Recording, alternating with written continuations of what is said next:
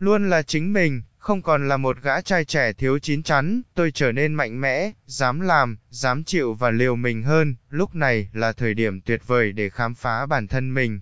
Tôi tập gym mỗi ngày, đọc sách, trao đổi bản thân và kinh doanh, công việc là thứ khiến tôi nghĩ về nó nhiều nhất trong ngày. Kỳ thực chả có thời gian đâu mà nghĩ tới chuyện yêu đương mù quáng, nói vậy, không có nghĩa tôi không rung động ai nhưng thường tôi trở nên dè dặt hơn với các mối quan hệ.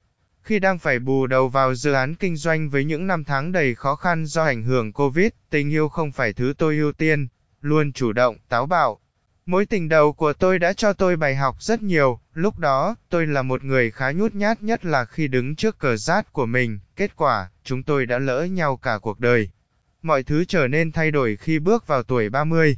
Tôi chẳng còn sợ hay lo lắng gì cả, dù sao cũng có gì để mất đâu, tôi thuộc người nội tâm nên thường che giấu cảm xúc thật của mình trước đối phương.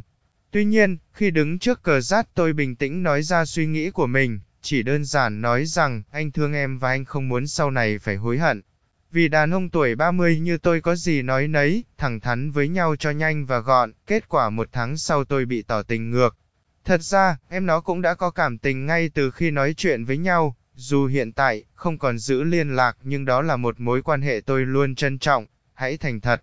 Khi yêu một người sẽ chẳng có lý do gì cả, đơn giản là thích thì nhích thôi.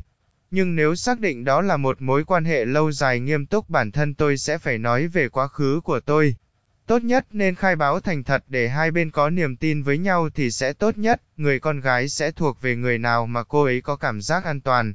Chẳng có ai đi yêu một người không thành thật cả, có trách nhiệm, nếu yêu một ai đó, bạn sẽ có khuynh hướng bảo vệ người đó. Đương nhiên, bạn sẽ phải cố gắng rất nhiều để có thể tạo tiền đề cho mối quan hệ đó bền vững. Với một người đàn ông tuổi 30 như tôi trách nhiệm ở đây không chỉ là sự quan tâm mà đó là cả vấn đề tài chính nữa.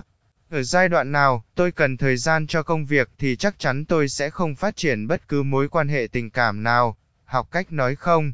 Với những người con gái mà tôi không có cảm xúc, dù tôi biết, cô ấy thích tôi thì tôi cũng sẽ phải nói thẳng vấn đề ngay từ đầu, chỉ đơn giản nói rằng, anh không có cảm xúc với em. Đơn giản vậy thôi, một người phụ nữ thông minh sẽ hiểu phải làm gì, đừng mật mờ hay im lặng hãy nói thật với con tim của bạn, đừng lo lắng. Nếu vẫn còn độc thân hãy đừng lo lắng, thay vì suốt ngày phải nghe than vãn hay giáo huấn của người yêu, gã độc thân tuổi 30 được tự do làm những thứ mình thích, như tôi đây chẳng hạn, chẳng ai quấy rầy nên tôi thích viết blog, nghiên cứu máy tính, đọc sách, khám phá bản thân.